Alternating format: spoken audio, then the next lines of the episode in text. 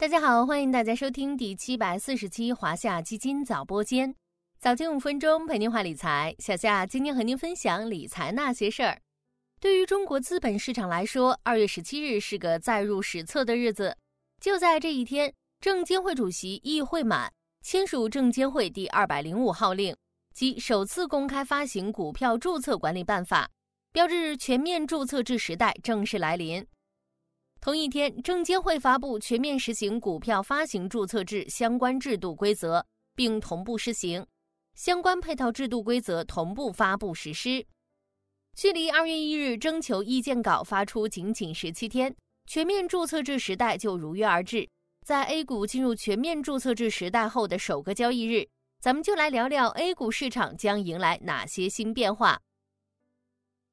整体来看，最终发布的制度规则一共一百六十五部，内容涵盖发行条件、注册程序、保荐承销、重大资产重组、监管执法、投资者保护等各个方面，核心包括五个方面。由于时间的关系，接下来咱们会有详有列的进行说明。一是精简优化发行上市条件，这一条是整个注册制的核心，整体上坚持以信息披露为核心。按照重大性原则，把握企业的基本法律合规性和财务规范性，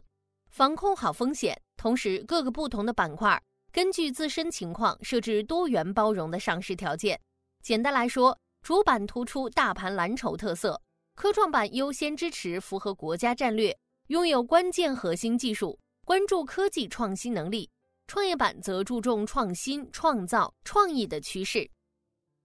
二是完善审核注册程序，坚持交易所审核和证监会注册各有侧重，进一步明晰各自职责分工。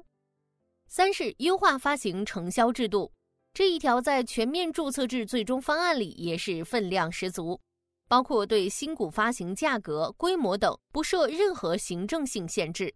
全面实行以市场化询价方式定价为主体，以直接定价为补充的定价机制。并在科创板引进直接定价机制，完善以机构投资者为参与主体的询价、定价、配售等机制。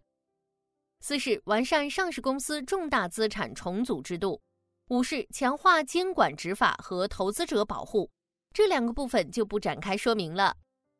此外，在上周末发布的一系列文件与新规中，还有一点非常重要。在满足行业范围、市值大小、营业收入等条件的前提下，未盈利企业终于可以向创业板正常申报 IPO。自2018年港交所允许未盈利的生物科技企业到香港主板上市，已有超过五十家生物科技企业亮相资本市场，对于改善港股市场结构、激发活力都有重要作用。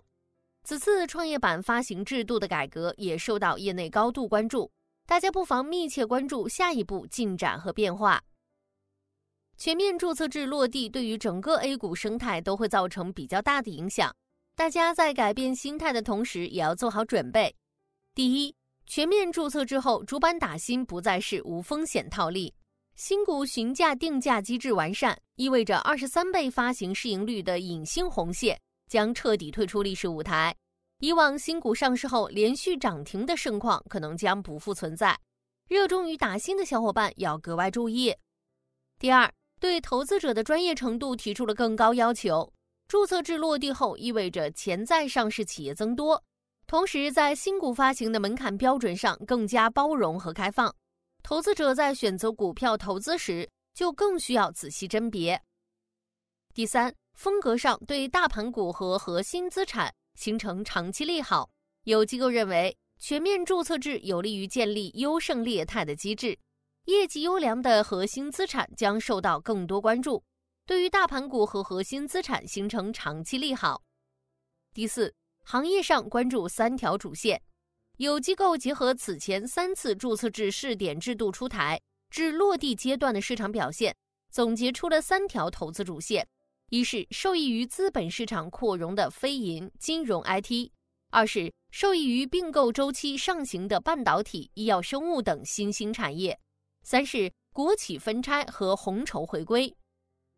最后，小夏还要提醒的是，A 股正式进入全面注册制时代，以下这些时间节点很重要，大家可以多关注。沪深交易所将于二月二十日至三月三日接收主板首发、再融资、并购重组等再审企业申请，做好过渡期安排。自三月四日起开始接收主板新申报企业申请，纳入注册制新课。科创板、创业板申报受理和审核工作则正常推进。就让我们一起做好准备，迎接 A 股新时代的到来吧。好了，今天的华夏基金早播间到这里就要结束了，感谢您的收听，我们下期再见。